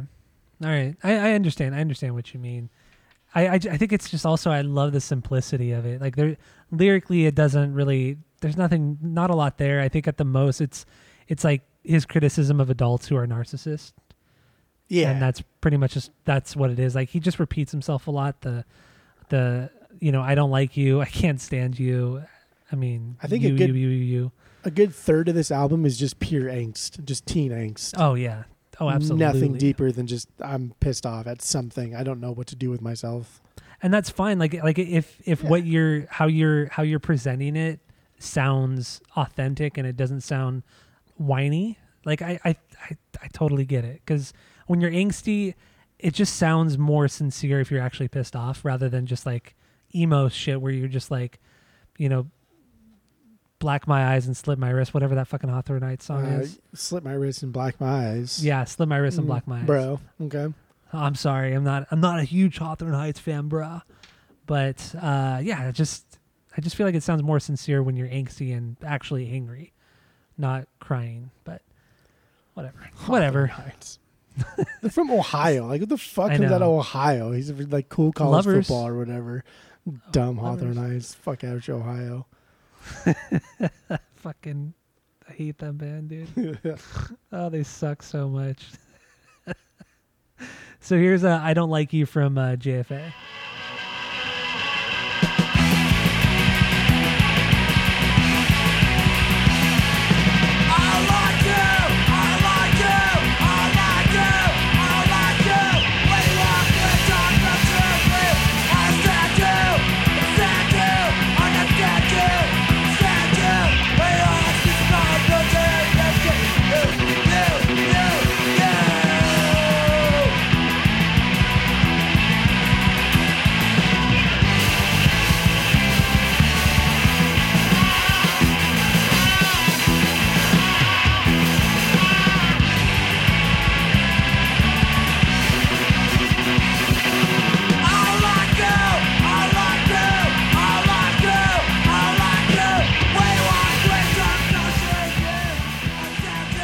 There you go. I don't like you from JFA. Dude, that song is so fast. Dude, everyone plays so fucking fast. And when you think like the, I don't even want to call it the bridge, but like a little over halfway through the song because the song's like a min, minute and ten seconds long. Like at like the forty second mark, the bass player just start tries to noodle a little bit, but they're just playing so fast that he has no time to noodle. So you'll hear like he throws in a couple like higher notes in there just for fun or just to like accent the song a little bit, and it just sounds so rad. But like you could tell he wants to do more, but there's just no time, no fucking time, because they're playing so fast. Yeah, Love this it. is this is like a perfect example of a of a song where these kids wanted to form a punk band, and this is a song where they're just okay. They were let's just do a traditional fucking really fast aggressive punk song and let's just have fun with it, and they all did. Fucking so good, so good. So It's what do you got for your Yeah. what? What was your three B or we already? Do, oh, your three B was um the great equalizer or great equalizer. What's your four B? Uh, 4B is uh, preppy, Preppy. Okay. preppy. All right. That's my nine B. I, Okay. thought this, one- I thought. I thought this was funny. I, I it's a song called Preppy, and the song itself is also kind of preppy sounding. You know, it's a little Yeah. little pop punky. I thought it was cute, a little tongue in cheek. Like they're like they're they're expanding their their their base a little bit. They're they're making songs that are not just punk songs, but now they're they're blending subject matter with sound and doing a good job at it. Mm-hmm. And like the bass is, he's not just throwing out single notes here. He's cr- like this is one of the times where he's cramming a ton of fast notes, and they're fast enough to where you can miss them. Like you think he's hitting single notes, but he's hitting doubles all the Mhm. time. Yeah. I, and for me, th- I think this is like a direct throwback to the Ramones. There's a lot of Ramones kind of stylings in this one. Might just be because of the palm mutes and, and all the downstrokes, because that's really what made the Ramones the Ramones. Um, but I also feel like calling the song Preppy is also kind of, I don't want to say making fun of the Ramones because the Ramones were like, like when you're comparing punk music to from like 1977 to 1981, like the Ramones were preppy. I mean, they were. It was just a The- lack of a, of a of a scene, but yes, Yeah. I agree. And I feel like it's them kind of like paying tribute to the Ramones, but also kind of like making fun of them in a way. yeah, That's what I get because the the song itself is very Ramones sounding. It, it's it's catchier like the Ramones, and then you just it's the palm mutes too. But the vocals, man, super fucking sloppy. I love it. yeah, and I it's love the it's sloppiness.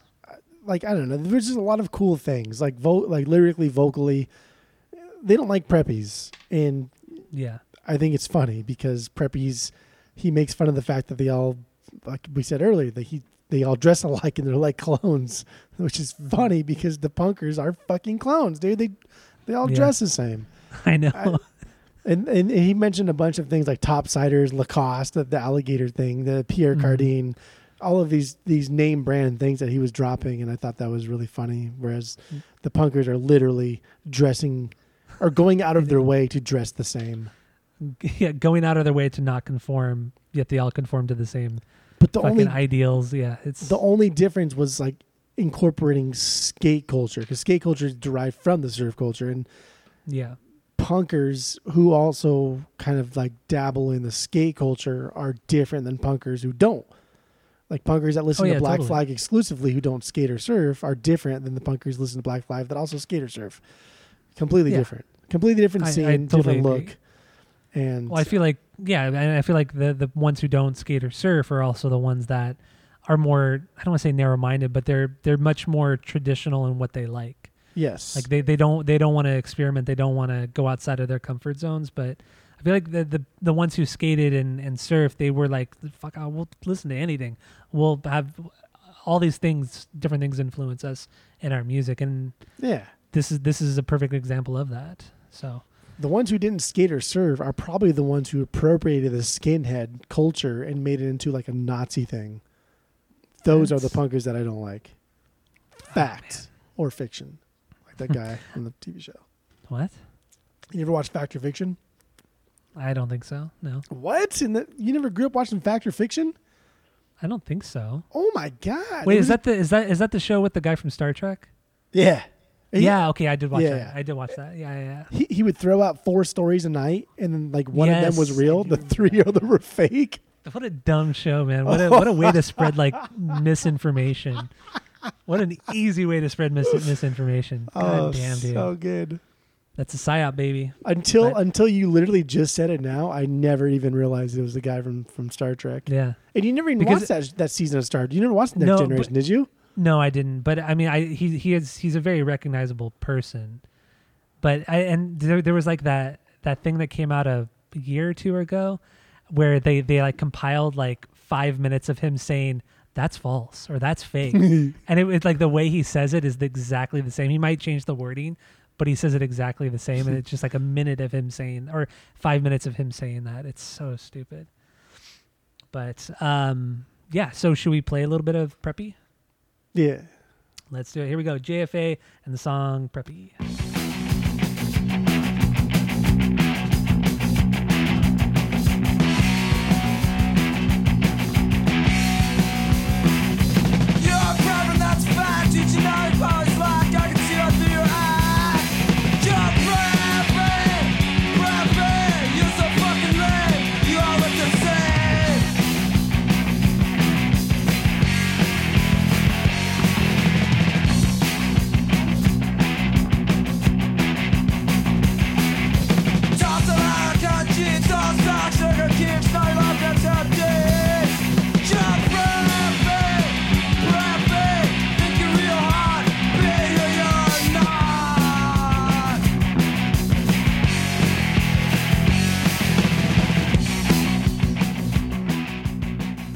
There you go, Preppy from JFA. These songs are fucking short, like less than a minute and a half. So, Yeah. so there you go, Preppy. That was your 4B, right? Yeah. Uh, that's like yeah, my four B. Okay. Uh, do we got anything? You got anything else on that one? No, that's it. Okay. So uh, my 4B, we talked about it a bit already. It's Walk, Don't Run. Um, you know, should we get more into that? Should we play it? What do you think? Uh, that's my five B. Um, Okay. It's it's a classic. I mean, it's it's such an iconic surf Mhm. song, and what's different about this one in the in the OG version is, I mean, it's not like a to the untrained ear. There's not a lot of differences, but it's it's faster, it's more aggressive, and it's got way more distortion, and it's like punked out in these little subtle ways that you don't realize until you hear the preppy, boring original version. I, I'm with you on that one for sure. Uh, but it doesn't. It's not like a straight up punk song, No, but it, it still really holds true to the original. But it's not a blatant ripoff, which is nice because they could have easily done that. yeah, It's really good. it's a giddy. So- it's a giddy. So what, what do you think? Should we play it? Should Nah, we... it's all right. We already played one surf song. Okay. So then, uh, so then, what's your five B? Uh, that was my five B. Oh, that was okay. Yeah. So then, fuck. That's right. Yeah, you just said that. I'm dumb. I did just That's say that. dumb. You are dumb. Better watch your fucking mouth. No, okay. Well, Uh, so my my five B is uh, guess what? The closing song, closing track. guess Uh, what? Yeah. What? That's what- my what do you- six B. That's my six B. Six B. Okay, that's that's good. That's good. This is like um, this is a really great fusion of the surf and punk punk sounds that they're that they've been going at. But this is this is the best example of that on the song on the closer, and I just I just love how it kind of like slows up, speeds down at all the right moments. It's it's a unique song on this actual record. Like it, this could have easily been a higher B, but you know, it's just when the band's aggressive, they're really good. When they do their surf shit, they're really fucking good. So I don't know. It just Yeah, it's hard to rank this one higher, but it's Yeah, such no, a. I, I, I, I agree. Like, like they're just better songs, and that's not. This is still a really, really good song. Mm-hmm. It's just there are better songs, and this this song is fantastic. First of all, the drum rolls in, and that drum roll is so dope, and he he's yelling so loud and angrily, and there's like this total shift change towards like the end of the song. It slows down kinda, and then it's just like the rhythm section having their own moment, like the last Mhm. moment of the record. Fucking great. That's how you outro it perfectly. And then coming off I ten, the the instrumental track before it, I That's think it's instrumental too. absolutely perfect. Yeah, because I, I mean, I after hearing the the surf instrumentals, you're like, okay, that that's cool. But then you get a punk instrumental, like especially one like this, like it's it just doesn't Who happen even very does often. a punk instrumental? Exactly. What the Yeah. fuck? Yeah, I mean, I I ten is is my eight B on this one. Might as well talk about both of them because they what it would does it sit as a banger for you? Yeah, I tend to my seven B. Okay, so we might as well talk about both of them because they, they I guess they kind of go hand in hand. But uh, the the bass playing on on I ten is so Geoff Kresge. Like, uh, actually, a lot of this record reminds me of Kresge because he has that squirrely bass sound and like on answer that on that AFI record, dude, he's his bass playing is just it's one of my favorite per- bass performances out of anybody I've ever heard, and because he's he's all over the place but still melodic and still just fucking fast and aggressive, and I I, I love it and the tone. I, I I heard so much of early AFI on this record as well. Dude, there's th- that's that's interesting because I heard a lot of other bands from this record too, and Mhm. because this came out so early, and like we forget, like this is 1983. You know what I mean? Like this is Yeah. so early in the punk game. There's a lot of bouncing souls on this record. Oh yeah, no, I heard a lot of bouncing souls too. Yeah, Fucking ton definitely. of bouncing souls. I- Like I- early bouncing souls, like like the good, the bad, and the Argyle. A little bit of maniacal laughter. It's so A lot of cool. early It's- stuff. I think it's so rad to hear these these bands that released albums in the early '90s, but got influence from bands in the '80s. And as, as much as JFA is a kind of like an unknown band, they're like well known in the punk scene, Oh yeah, definitely, definitely. and that's really cool. I can't believe it just took so long for you and I to get into this band, especially me. Like, fuck, man. I, I don't know. I don't know what happened. It's Phoenix, bro. It's it's it's it's Arizona. It's, it's desolate. Uh, okay, should we should we play a bit of guess what or or I ten? Whichever one you want, kid. Let's do, let's do guess what because it's just it's Okay. unique. So so here we go from uh, JFA.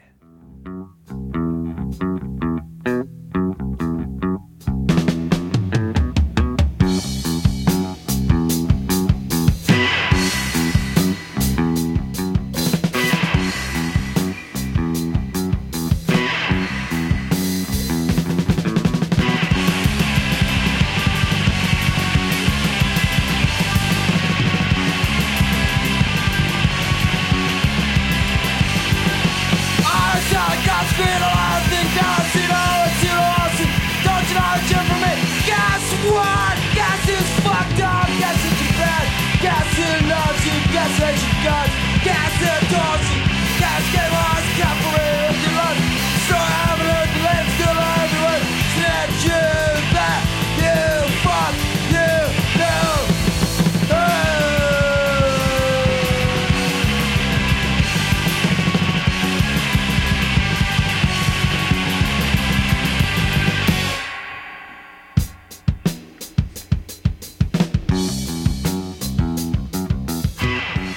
so groovy that ending. I and just the totally reverbed out guitar, man. I what Such a, song Per, such a perfect ending to an album. it is. It's it's fucking perfect. It's amazing. I love it. Lyrically on, on this one though, I, I just get you know it's about a popular girl who just gossip who just gossips to everyone, and that's that's all it is. It's just him talking shit on that girl, that kind of person. Yeah, that's that's like So- almost exactly what I got. He's just making fun of gossip, and then Gossip queens. Yeah. but because like the the scene and the the world in Phoenix in the '80s was probably so incredibly small, like Mm. everybody probably knew each other. Yeah, I like it. Like after after figuring out what the lyrics were about, and then looking at the title, guess what? Like that's the perfect the perfect thing to like make fun of about the person because gossip people who gossip always go, oh, guess what I heard? Guess what? Guess yeah. what? Guess what I heard? yeah, Did you hear about this? It's just like, come on, man. It's so it's such a perfect title for this song. I love it. I love it, love it, love it. So uh so that's my five B and so your six B was we already talked about that. yeah. Six B was guess what? Seven B was the uh, I-10. Okay. We've talked about almost we've talked about almost everything. Yeah, I feel, right? Well, yeah. I mean, there's there's a. I don't think there's anything else here that I really care to really really talk about, but Yeah, I'm just going through my notes again really quick. I mean, uh, oh, actually, we could talk about the the two 43 second songs. So skateboard and then we know you suck. I mean, they they just happen so quickly. I just you Yeah. don't even know that they're two different songs. I think the only thing that really stands out between the two is that on "We Know You Suck," it doesn't really sound like it's Brian singing. It sounds sounds kind of like somebody else. Do you, did you kind of hear that? Yeah, because It seems this- like a little bit higher. We know you suck is the one on above all else on this album that I thought sounded just like the Bouncing Souls. Okay. Like the Yeah. Bouncing Souls do this, especially in their first several EPs and in their first album. The Bouncing Souls do this, and it sounds Mhm. just like it. And this one has like a lot of heavy surf vibes, like like the spoken word part. That's very like Jan and Dean and Surf Punks. And Surf Punks Mhm. is a band that I discovered like through vinyl, and I've played them on the pod before, and Yeah. like they, this sounds like surf punks, and that's like a late seventies punk surf band, I guess. But but dude, not nearly as good as JFA. No, the, the- I mean, surf punks is, is novelty one hundred percent, not Yeah. not uh, I don't know content. JFA were just better. Yeah, JFA were just way Yeah. better. But okay, uh, do you want to play anything else? Skateboarder, we know you suck, or anything no, else? Honestly, no, no, no. I am good. I do. I, I do want to mention that um, aside from JFA being named Jodie Foster's Army, which we talked about earlier, Mhm. I read that Brian said that at some Mhm. point Rodney Bingenheimer of KROQ fame um, Yeah, actually Rodney gave Jodie Foster one of JFA's early EPs really to listen to. Yeah, and she listened shit. to it, and all and apparently all she said was, hmm, "Neat."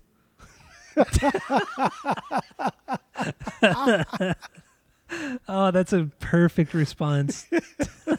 I love it. Neat. That's, That's great. like that's like literally you, you cannot get more. Mm, I hate this, but okay. I know. I love it was Rodney on the rocks that fucking gave it to her. Like of all the people, man. Of course, yeah.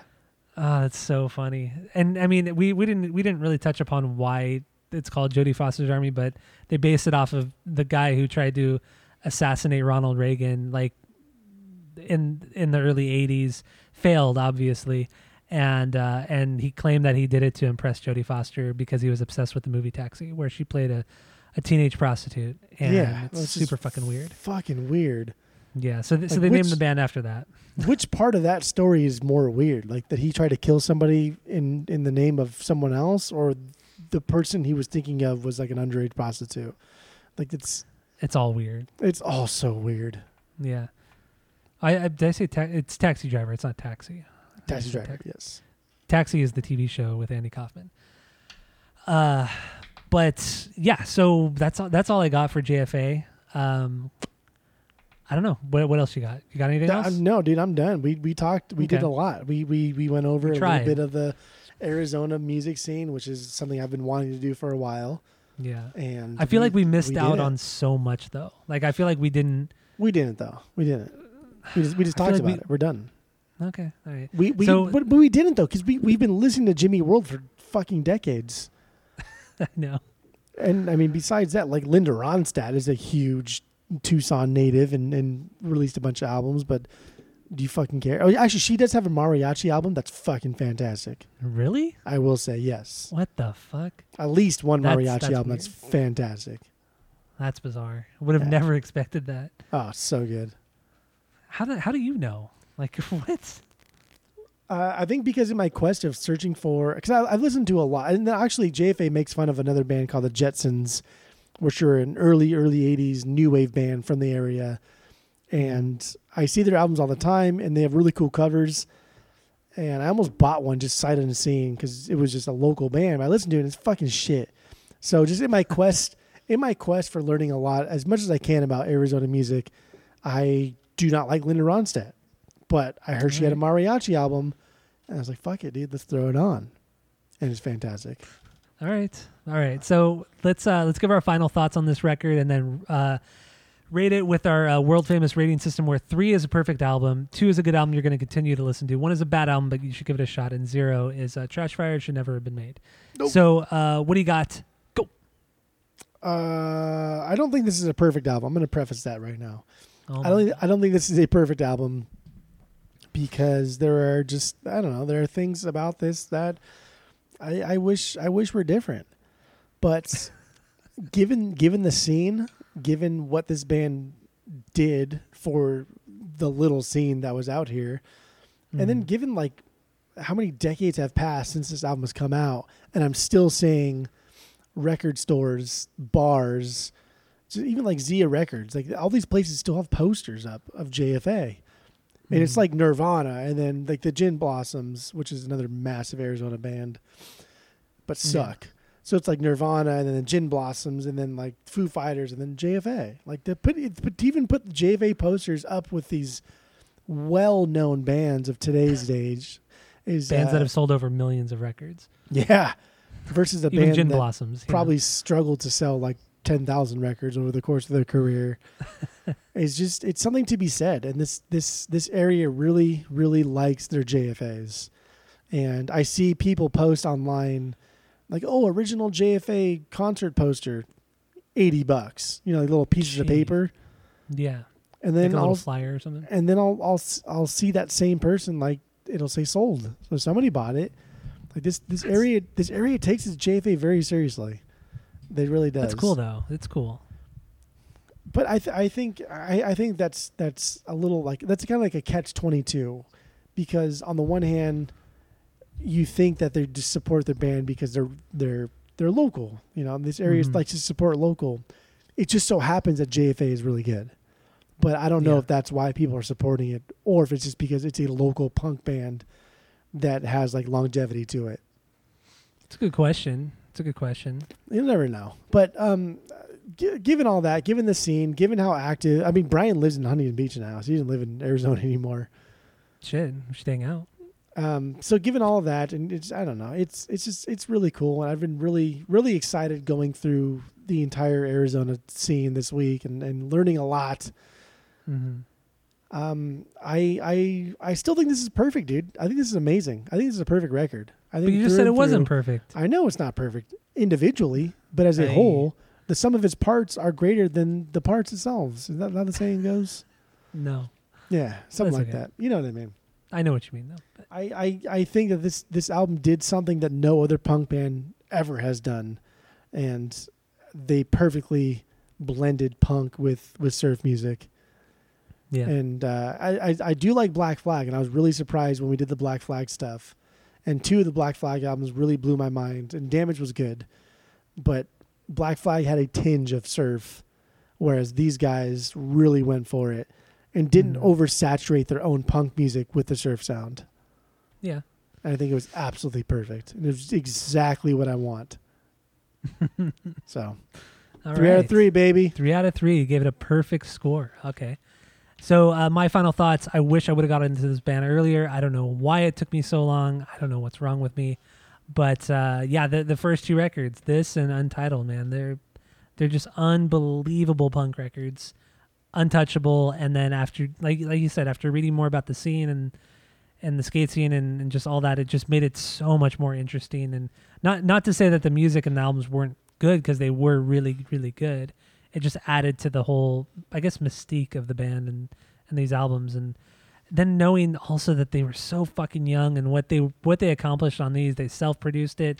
Probably took two days to record these these th- the first two records. And yeah this is uh dude they, they were they were unreal. And i agree with you. They did a great job of fusing the punk and the surf. And they didn't o- they did they didn't overdo it. And i don't want to say dead the dead kennedys overdid it. It's just they blended it differently. Like they they just blended it differently than than jfa did. And it's hard to compare those two bands because they're just so wildly different. But i don't know man. They just they're just a solid band. They were a solid band. I'm sure they're still great live. Um and i'd be so down to see them if they ever play. I mean they play every every couple years from what it looks Yeah. like They play like little pop ups and stuff, and they just like Yeah. randomly play. And I think they have a whole new lineup and everything. But Brian, Brian's still there. Brian and the guitar player, they're they're the only from what I was reading, they're the only members that have been consistent throughout the whole career. With that being said, I, I, I think this band is fucking great and great record. So I'm also gonna have to give this a three out of three. It's perfect. Oh, I don't I don't do it very damn, often. son. I don't do it often where I give a perfect three, but here I'm gonna have to do it. It's a great fucking album, and I'm so stoked that that I was introduced to it. So I, I, I also want to say that they do a fucking killer cover of the Peanut song. Yeah, the Oh, the I love that song. It's surfed out. It's punked out. It's fantastic. And apparently, Brian, as of like 2013, has said he's never been sued. He has never had a cease and desist because he claims that in the original like vinyl, which I have, they credit Charles Schulz and, and whoever wrote the song. Yeah. And so they like the label is always taking royalties out, but it's a fucking killer cover. What what EP is that on? It's from the Mad Gardens EP. Okay. Is that on streaming sites? Like Uh, no, it's not on Spotify. That's probably on YouTube. Because. I'm really curious in hearing that. I'm really. I I have it on the vinyls. Oh, must be. It It must was, be. a, it was a thirty dollar vinyl for four songs. It's like fucking six minutes. This whole thing. I can't believe you bought that. Stupid. I can't believe you Fucking fucking bought that. Stupid.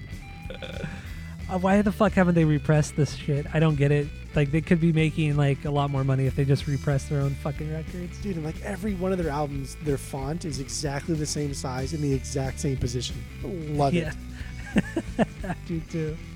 This band is so rad. So, I mean, that, that that's all I got to say about it. You got anything else on this? No, that's it. I'm done. I'm good. Okay. Well, thank you all for listening to the podcast. I hope some of the guys from JFA listen to this. That'd be fucking rad. Let us know. Uh, let us know how much you hated it, if you hated it. Um, so yeah, go to Apple Podcasts, go rate, review, and subscribe to us on there. Follow us on social media at Asinine Radio. And thank you all for listening to the pod. And that's it. That's all.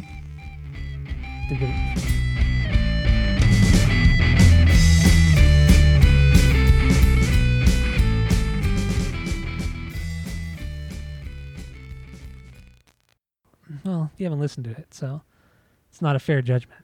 Well, I've never eaten poop, but I know it probably tastes awful. Well, you probably eaten poop. Um, It was supposed to be like these rotating half bowls thing that could capture like the sun in Arizona.